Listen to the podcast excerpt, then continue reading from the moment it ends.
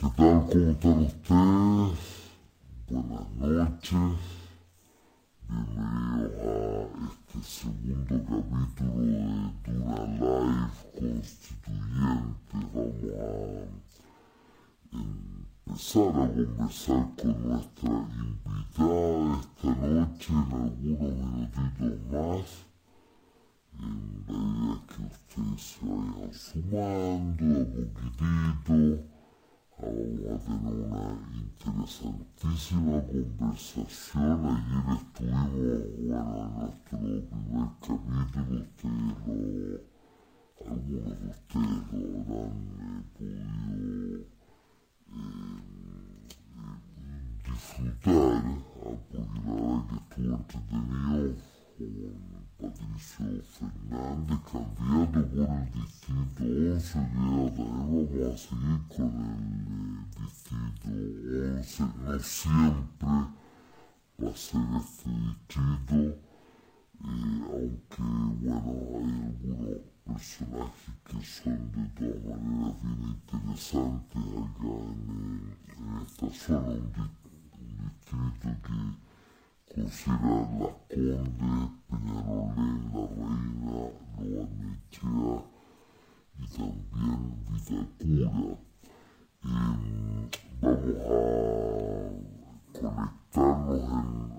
Vamos a conectarnos en un par de segunditos más con nuestra invitada. Ya se la voy a presentar, ustedes ya lo saben, lo hemos promovido, así que tampoco es tanta sorpresa. Vamos a estar con Marcelo Güiños en algunos momentos más, una de las candidatas que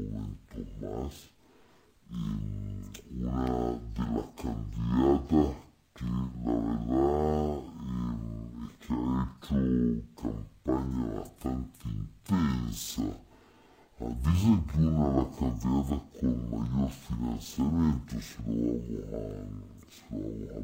preguntar a ver si eso es o no real, y también, por supuesto, cuáles son sus posturas y sus visiones acerca de la Constitución. Le voy a escribir inmediatamente para que recuerde. Ya estamos de acuerdo y sabe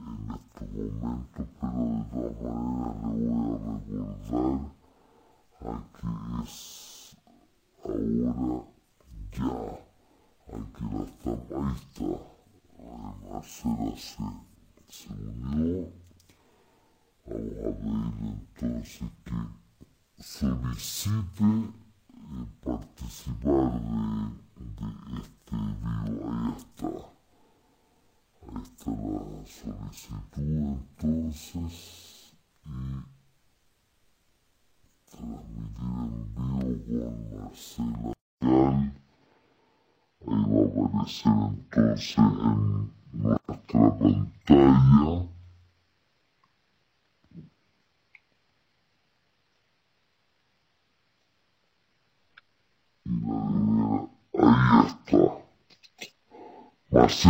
tiene que unirse a nosotros en estos momentos,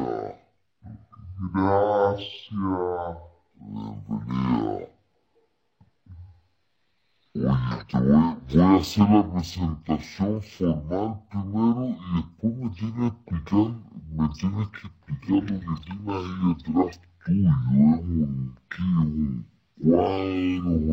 una pintura, ¿qué exactamente? No, bueno, como queráis. Ya, la presento entonces. Vamos a comenzar entonces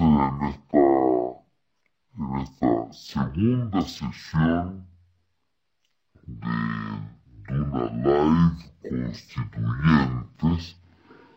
Estamos con Marcela Güiños, ella es abogada, fue diputada, ministra de Educación también, y es actualmente directora ejecutiva de Libertad y Desarrollo, además candidata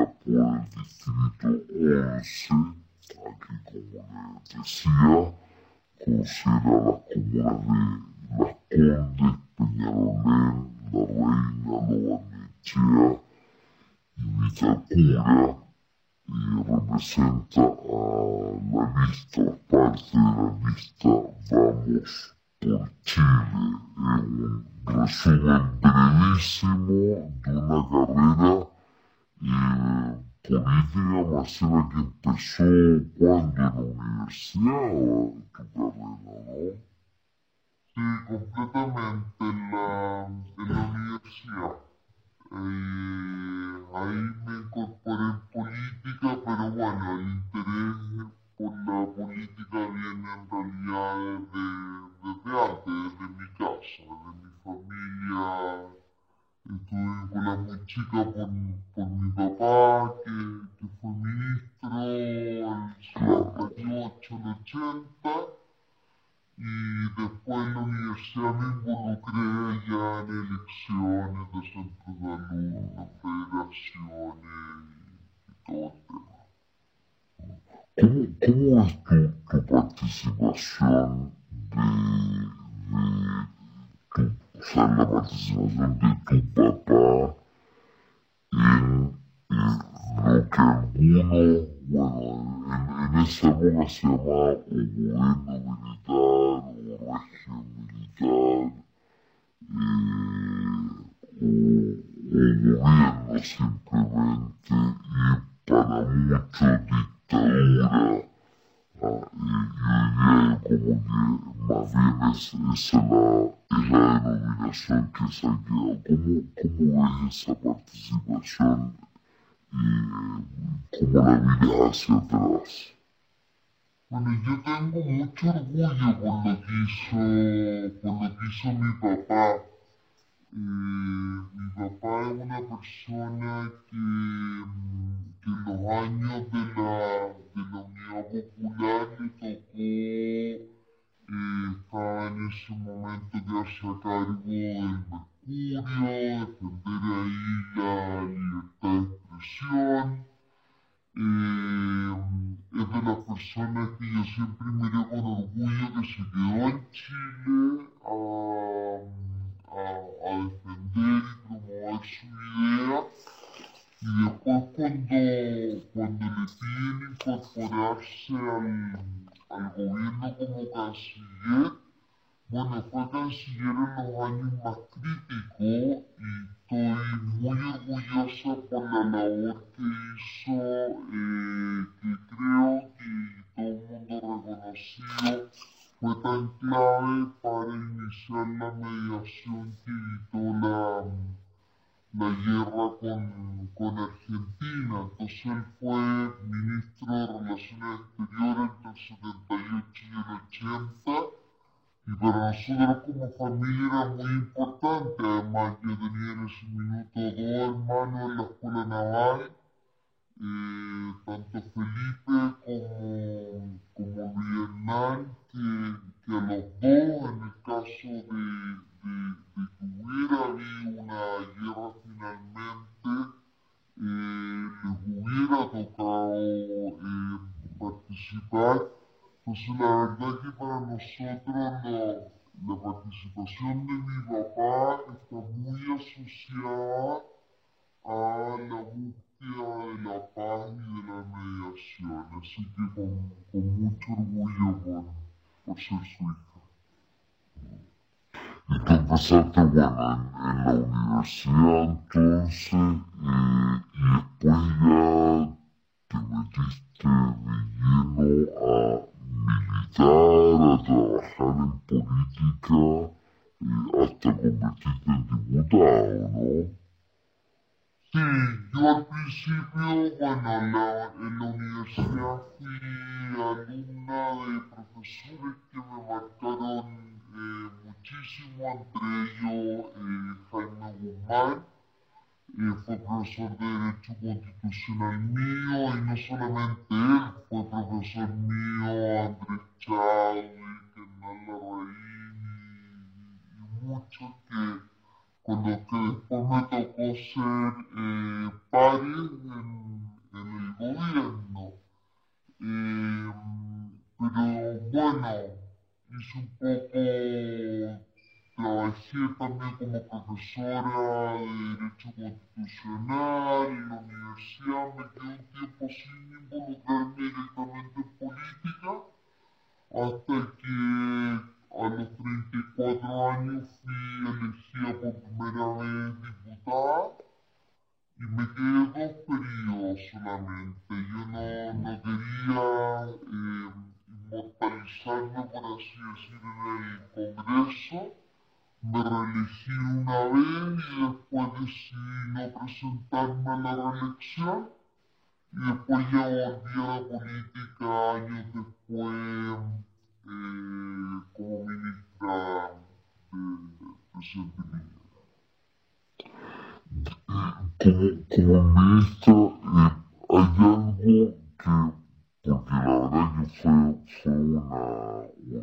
ministerio súper difícil, como ha sido para prácticamente todos los ministros de educación. Tal vez para el ministro actual ha sido un poco distinto, porque su dificultad ha sido más bien por el tema de la pandemia, el retorno a clase, y su gran contrincante ha sido el colegio de profesores, pero en el caso tuyo las dificultades fueron de otro corte, de otro tipo, sin duda mucho más intensa, muy exigente, además.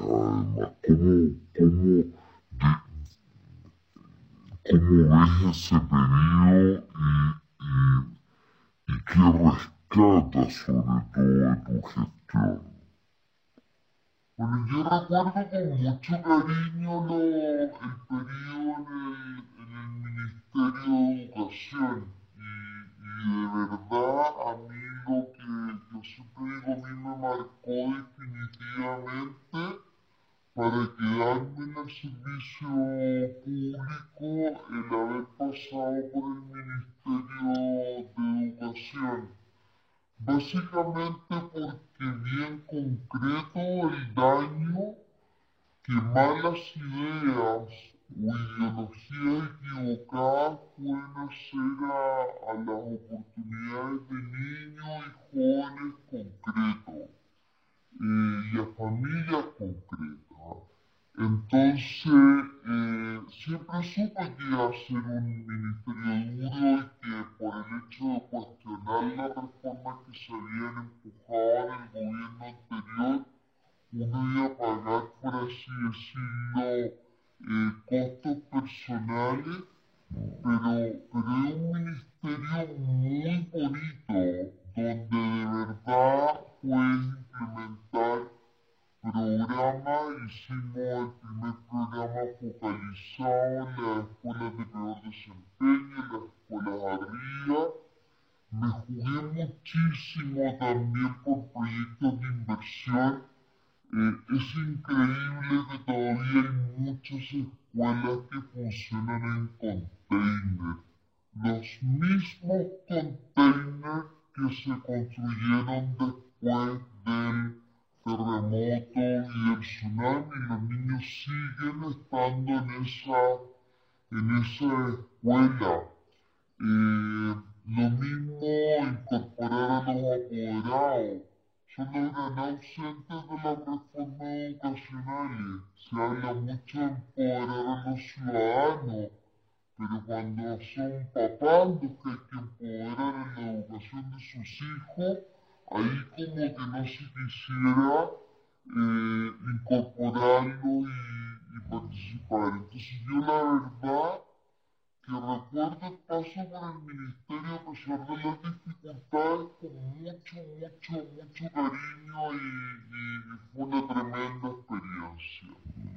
Y en eso déficit que tú misma señalas, ¿qué responsabilidad hay de los dos gobiernos del presidente Piñera, porque finalmente son gobiernos de tu lado los que, claro, que me actuó el gobierno de la presidenta Chile, pero desde el 2010, cuando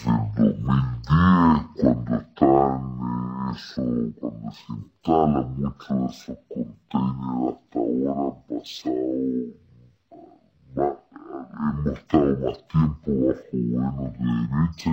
que de izquierda.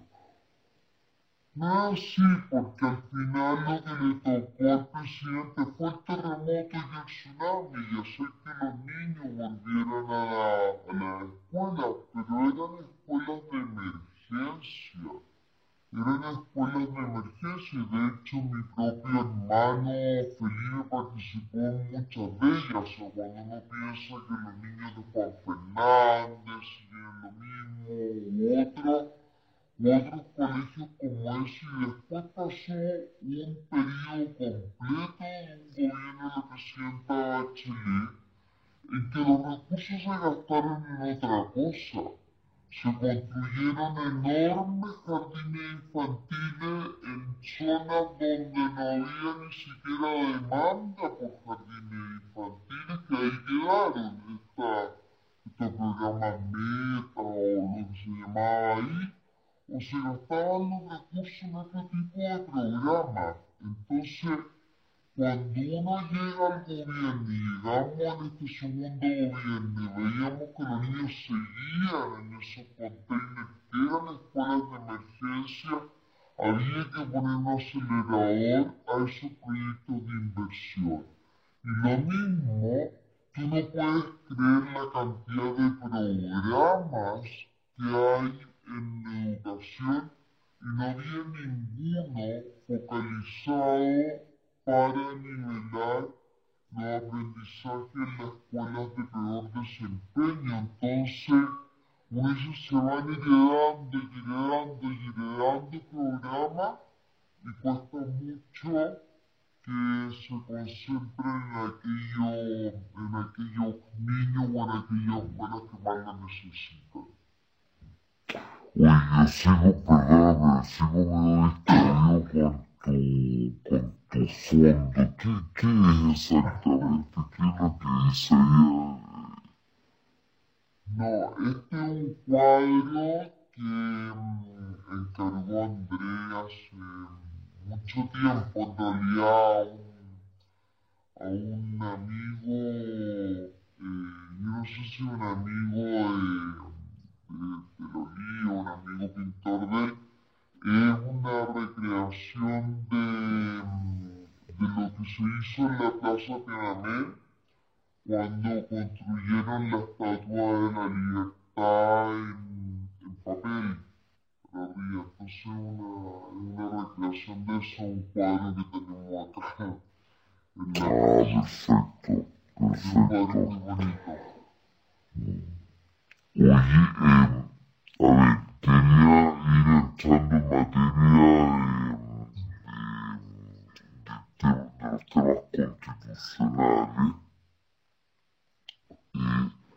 pero antes un poco tú te ibas forjando una imagen, digamos, y probablemente un carácter de política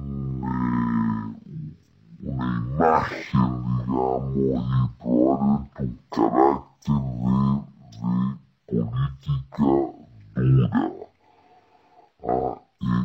es por opción o simplemente es porque el destino lo ha querido así? No, yo creo que eso obedece mucho cómo nos tratan también desde el frente. Yo como que en general nunca rehuyo los debates, no rehuyo el explicar las convicciones que uno tiene, pero yo nunca falto el respeto en los debates. O sea, en general uno es muy clara para explicar sus convicciones, y pero como poniendo siempre etiquetas o carátulas simplemente porque no estás dispuesta a someterte a ideologías de lo políticamente correcto o a dejarte rinconar. Yo soy una convencida que la derecha al final lo que tiene no es solamente un problema comunicacional a veces para explicar su idea, sino un problema de convicciones. Y creo que cuando uno tiene convicciones las explica sin complejo y eso a veces hace que algunos te pongan una chapa de dura, pero mi experiencia por lo menos en política ha sido que siempre es más fácil construir acuerdos cuando hay convicciones claras, cuando uno sabe y conoce las convicciones del que tiene al frente y así se construye y se avanza mucho más que escondiéndolas o disimulándolas. Y de lo que han dicho sobre ti, tanto tus críticos, digamos, como el mundo político, tus propios contendores o contrincantes, ¿qué es lo que más te ha dolido? En general no me afecta mucho lo que me dicen porque al final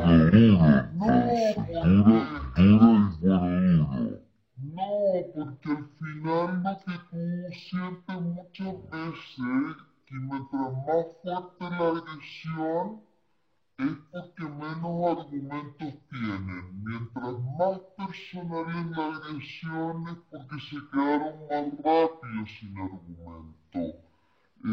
Entonces también, o porque te quieren callar, y si te quieren callar es porque de alguna manera les amenaza su idea o algo. Entonces, trato siempre que aunque no me afecten, de nunca actuar de la misma manera. O sea, de no rehuir los debates y de no estar yo poniendo... Me cargan las caricaturas, no me gusta que me las pongan ni me gusta ponerlas tampoco a la gente enfrente. Cuando estás haciendo campaña, ¿qué es lo más complicado, digamos, de venderse de ofertarse de alguna manera frente a los electores? ¿Qué es lo que cuesta más? Yo no pienso, no sé, me gustaría mucho ir a decirle a alguien, mire, sabe que bueno, lo mismo que yo soy, y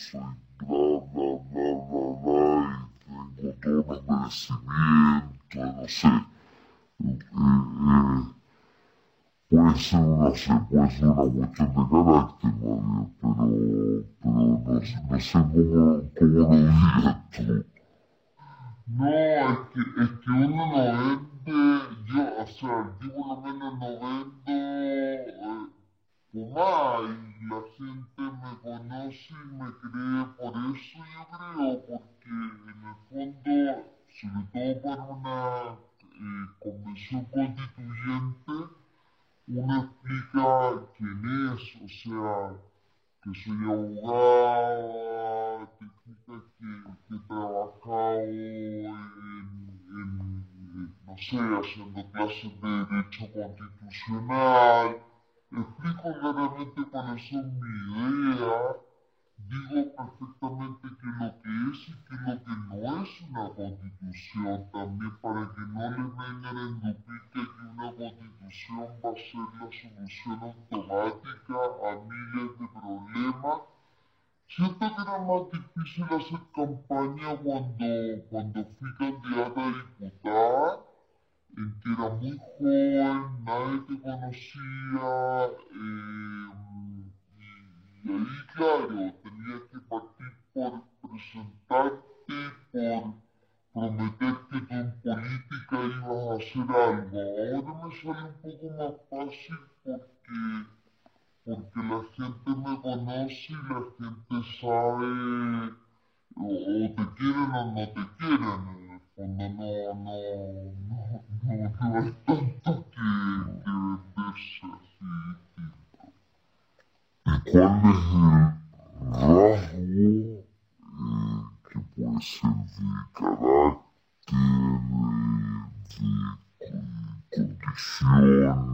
carácter, de condición, idoneidad, no sé, cuál es el elemento que tú dirías es lo que esperas que convenza a las personas? Yo creo que tengo la preparación para estar ahí, porque dentro de por lo que estudié, por la forma en que ejercí, soy abogado, fui profesor de Derecho Constitucional mucho tiempo y he estado siempre en el debate de ideas, porque creo que también me gusta el debate, no lo rehuyo. Y estoy convencida que los acuerdos se construyen desde las convicciones de cada uno. Y por otra parte, tampoco tengo complejos para explicar las posiciones y creo que también se va a requerir voluntad de acuerdo, pero también mucha valentía. O sea, cuando ya hay sectores que han llamado a rodear la convención, cuando hoy día te estás acostumbrando a que te funen por pensar distinto, cuando hoy día hay sectores que consideran que solo su opción es legítimamente buena y la otra poco menos que no, o sea, cuando te ponen esto entre opciones buenas y malas, o sea, un sector quiere el bien del país, el otro defiende intereses. Un sector está pensando en el futuro, el otro se está cuidando a sí mismo. O sea, no, aquí hay visiones distintas, pero que hay que defenderlas sin complejo, hay que promoverlas sin complejo, explicarlas, y desde los argumentos de cada uno, sostener que distintas posturas podemos querer el bien de Chile desde miradas distintas y confluir. Eres la candidata que tiene más apoyo en términos de recursos parte de los empresarios, ¿no? No, eso fue, a mí me da ya casi risa, lo voy a citar, Daniel Matamala, porque hace una columna que dice que soy la favorita de los fácticos, porque tengo un presupuesto de 84 millones de pesos, decía él, y de esos 84 millones de pesos, 78 millones es un crédito al Banco del Estado a pagarse con reembolso estatal, que es lo que establece la ley, que por votos te dan reembolso público, y los otros 4 los aporté yo. Entonces era como divertida su columna porque no tenía ninguna correlación. Cuando se hizo la ley de financiamiento público, se dijo que como había asimetría para acceder a recursos de los empresarios, había que hacer un financiamiento estatal. Y lo que hay hoy día es un financiamiento estatal. Si tú sacas votos, te reembolsan por esos votos. Si no sacas votos, te quedas con la deuda. ¿Ah? Y eso es un poco la apuesta que cada uno hace, y el banco te presta plata en base a si tienes expectativas de conseguir votos o no. Ya, o sea, pero de alguna manera entonces el banco también tiene buena expectativa en el caso tuyo, ¿no? De que vas a poder devolver esa plata. Lo que pasa es que tú haces aquí un cálculo político. No, obvio que tienen que hacerlo. De hecho, los bancos para prestarte en términos de reembolso, esto siempre ha habido para él. Siempre se ha pasado por una polémica bastante grande en que a Joaquín Lavín le prestaban, o a Paseate Piñera, según fue, a Guillén le prestaban menos plata que Reto. Bueno, obviamente que los bancos tienen que mirar su riesgo, porque el financiamiento público está asociado a los votos que tú tengas. Y la ley además consideró que las mujeres tenían un reembolso mayor. Entonces, por un lado, lo que quisieran es que una vez se hiciera campaña, porque si es financiamiento privado te dicen que eres la favorita de los empresarios. Si eres financiamiento público, que entonces estás siendo privilegiada porque aspiras a tener más votos. Bueno, esa fue la ley que se hizo, y se hizo para corregir un sistema, entonces uno tiene que usarlo. Cuando uno es candidato a alguna elección así,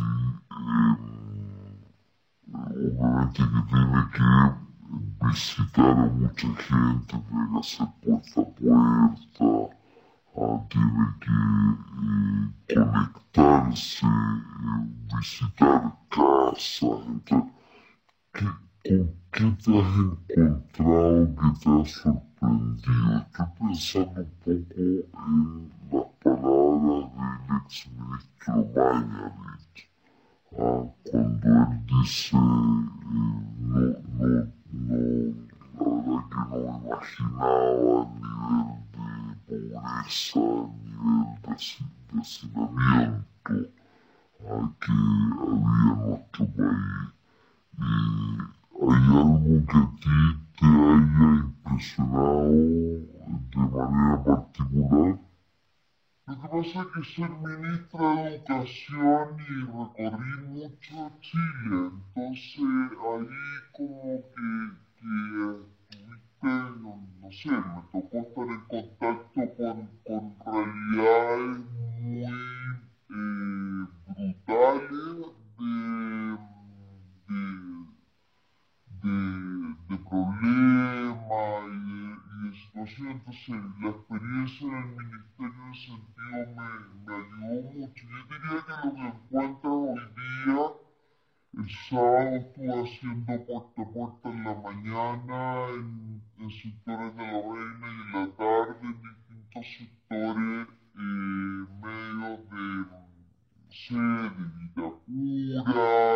He estado en reuniones con vecinos en Peñalolén. Yo creo que hay una demanda por seguridad muy grande, que uno la ve en todo. En general, cuando voy con voluntarios jóvenes a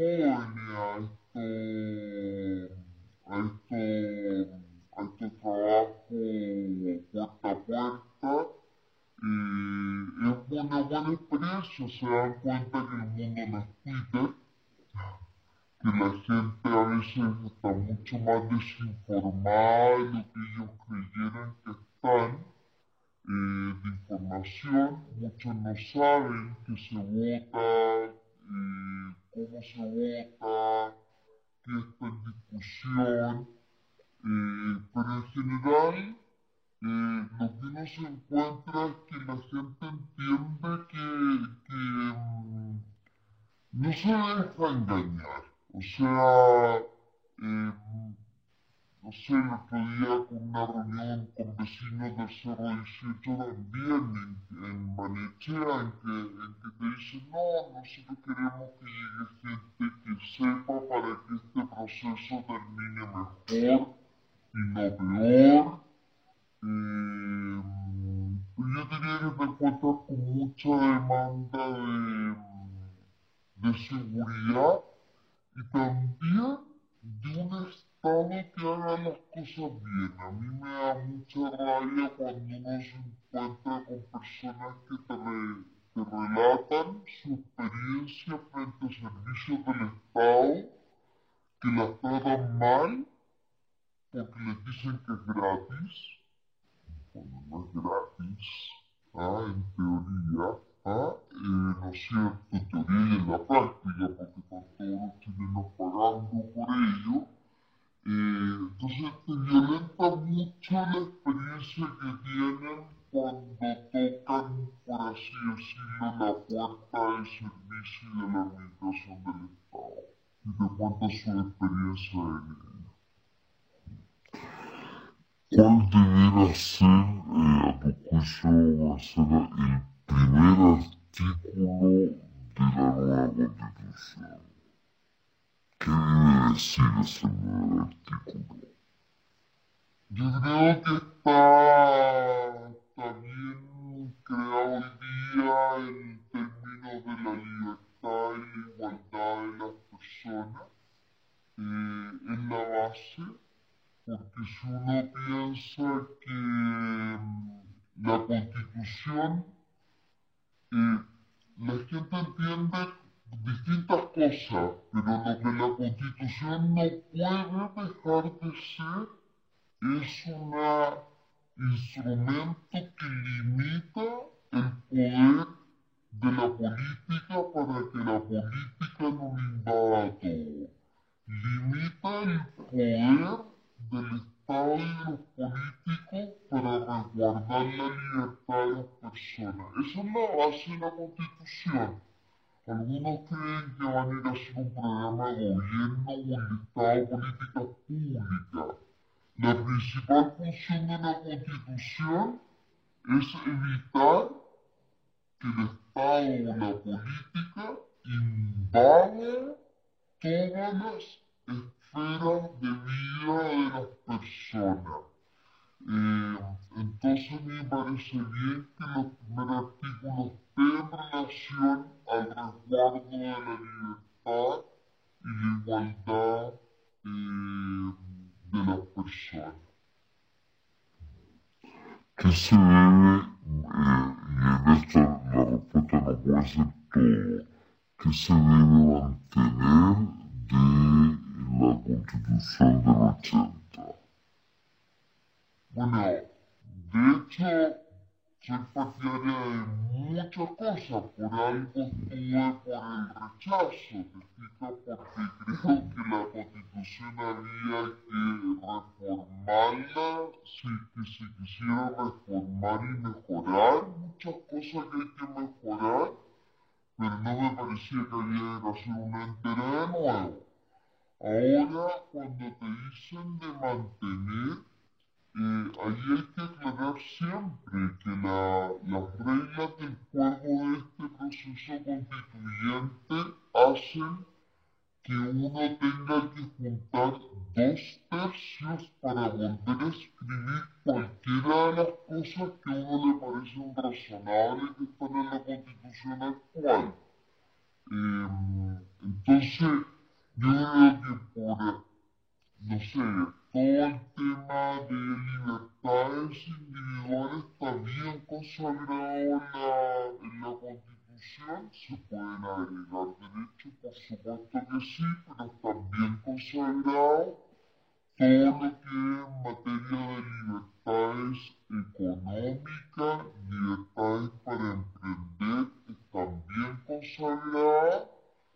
Me parece que la forma de la autonomía de ciertos organismos también, pero se tienen que complementar con ciertas normas. A mí me parece fundamental mantener autonomía, por ejemplo, el Banco Central y de la Contraloría General de la República, pero ahí tomo algo que está en la propuesta de reforma que tenía la expresidenta Bachelet, que siempre en relación a los órganos autónomos tiene que decir que esto no los exime de someterse al Estado de Derecho, es decir, ellos tienen que cumplir y respetar las atribuciones que les son otorgadas, o sea, son autónomas en el ejercicio de las atribuciones que la Constitución les da,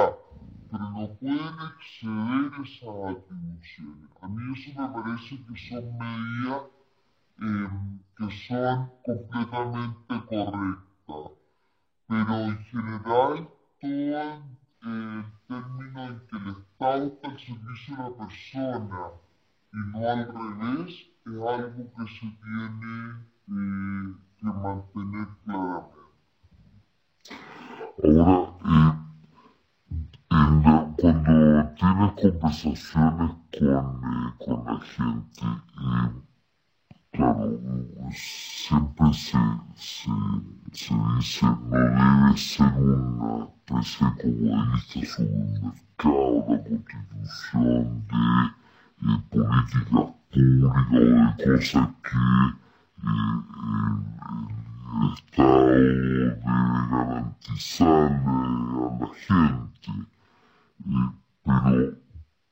parte de eso obviamente que está contenido en una constitución. ¿Qué es lo que...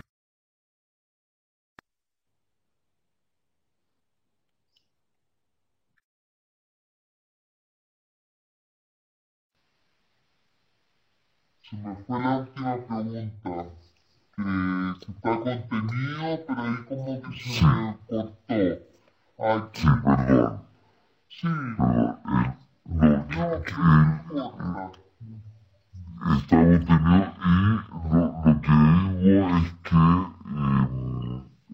bueno, muchos de esos elementos están en una constitución en términos de las grandes definiciones, ¿no es cierto?, que son la base de las políticas públicas, pero la gente obviamente que tiene una expectativa frente a este proceso, y una expectativa que tiene que ver sin duda con su vida cotidiana. ¿Qué es lo que más aparece en tus conversaciones con los votantes? A ver, lo primero que yo les digo siempre que podemos poner una constitución llena de derechos, pero eso no significa que se vayan a garantizar si llega un gobierno que no le dé prioridad a ejecutar las políticas públicas para garantizar esos derechos. O sea, la Constitución argentina tiene un listado de derechos sociales, la Constitución venezolana garantiza el derecho a la salud, etcétera. Entonces, aquí el poner un listado de derechos no garantiza desde que los gobiernos pongan las prioridades correctas. Entonces, a mí me parece, por lo menos mi bandera muy fuerte en esta elección constituyente, es que tenemos que poner en la Constitución, o sea, eso siempre lo he creído, o por la vía de reforma o de nueva Constitución que nos estamos ahora, un estatuto muy claro de derechos de los ciudadanos frente a la administración del Estado. Estado, o sea, que los ciudadanos tengan herramientas para exigir de la administración del Estado siempre un buen servicio.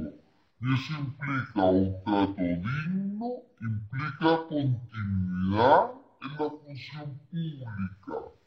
¿Por qué un ciudadano tiene que aceptar que su hijo que va a un colegio público esté sin clases durante un mes porque está paralizado, versus otros que están en la educación particular o particular subvencionada que no es suspendida su clase? ¿Por qué un ciudadano tiene que soportar un paro del servicio médico legal en los momentos más dolorosos de su vida? Entonces, yo creo que empoderar al ciudadano frente a la administración del Estado es algo que está pendiente, y ahí sí que se pueden incorporar recursos y herramientas que lo hagan más fácil de ejercer. ¿Y cómo pondría una cosa así? Con respecto a la, o sea, ¿cómo ponía eso en la Constitución? Esa garantía que tú dices de parte del Estado en términos de las prestaciones que tiene que entregar la ciudadanía. Yo creo que eso hay que hacerlo en una parte. Es un mandato a... Tienes que poner recursos que sean más eficientes, porque hoy día los recursos que existen, o sea, si un papá iba de protección porque veía suspendido el derecho o no sé, no está el derecho a la educación, los recursos que están amparados por el recurso de protección se amparan siempre en el derecho de propiedad, el derecho que tenían ahí. Bueno, pero podían demorarse meses. Entonces hay que poner acciones, ya sea ante la Contraloría, ante los tribunales, pero que sean rápidas, eficientes y que le permitan una solución rápida. Tú no sacas nada con decir que no puede haber paros en la administración pública si al final los hay y el ciudadano queda completamente desprotegido.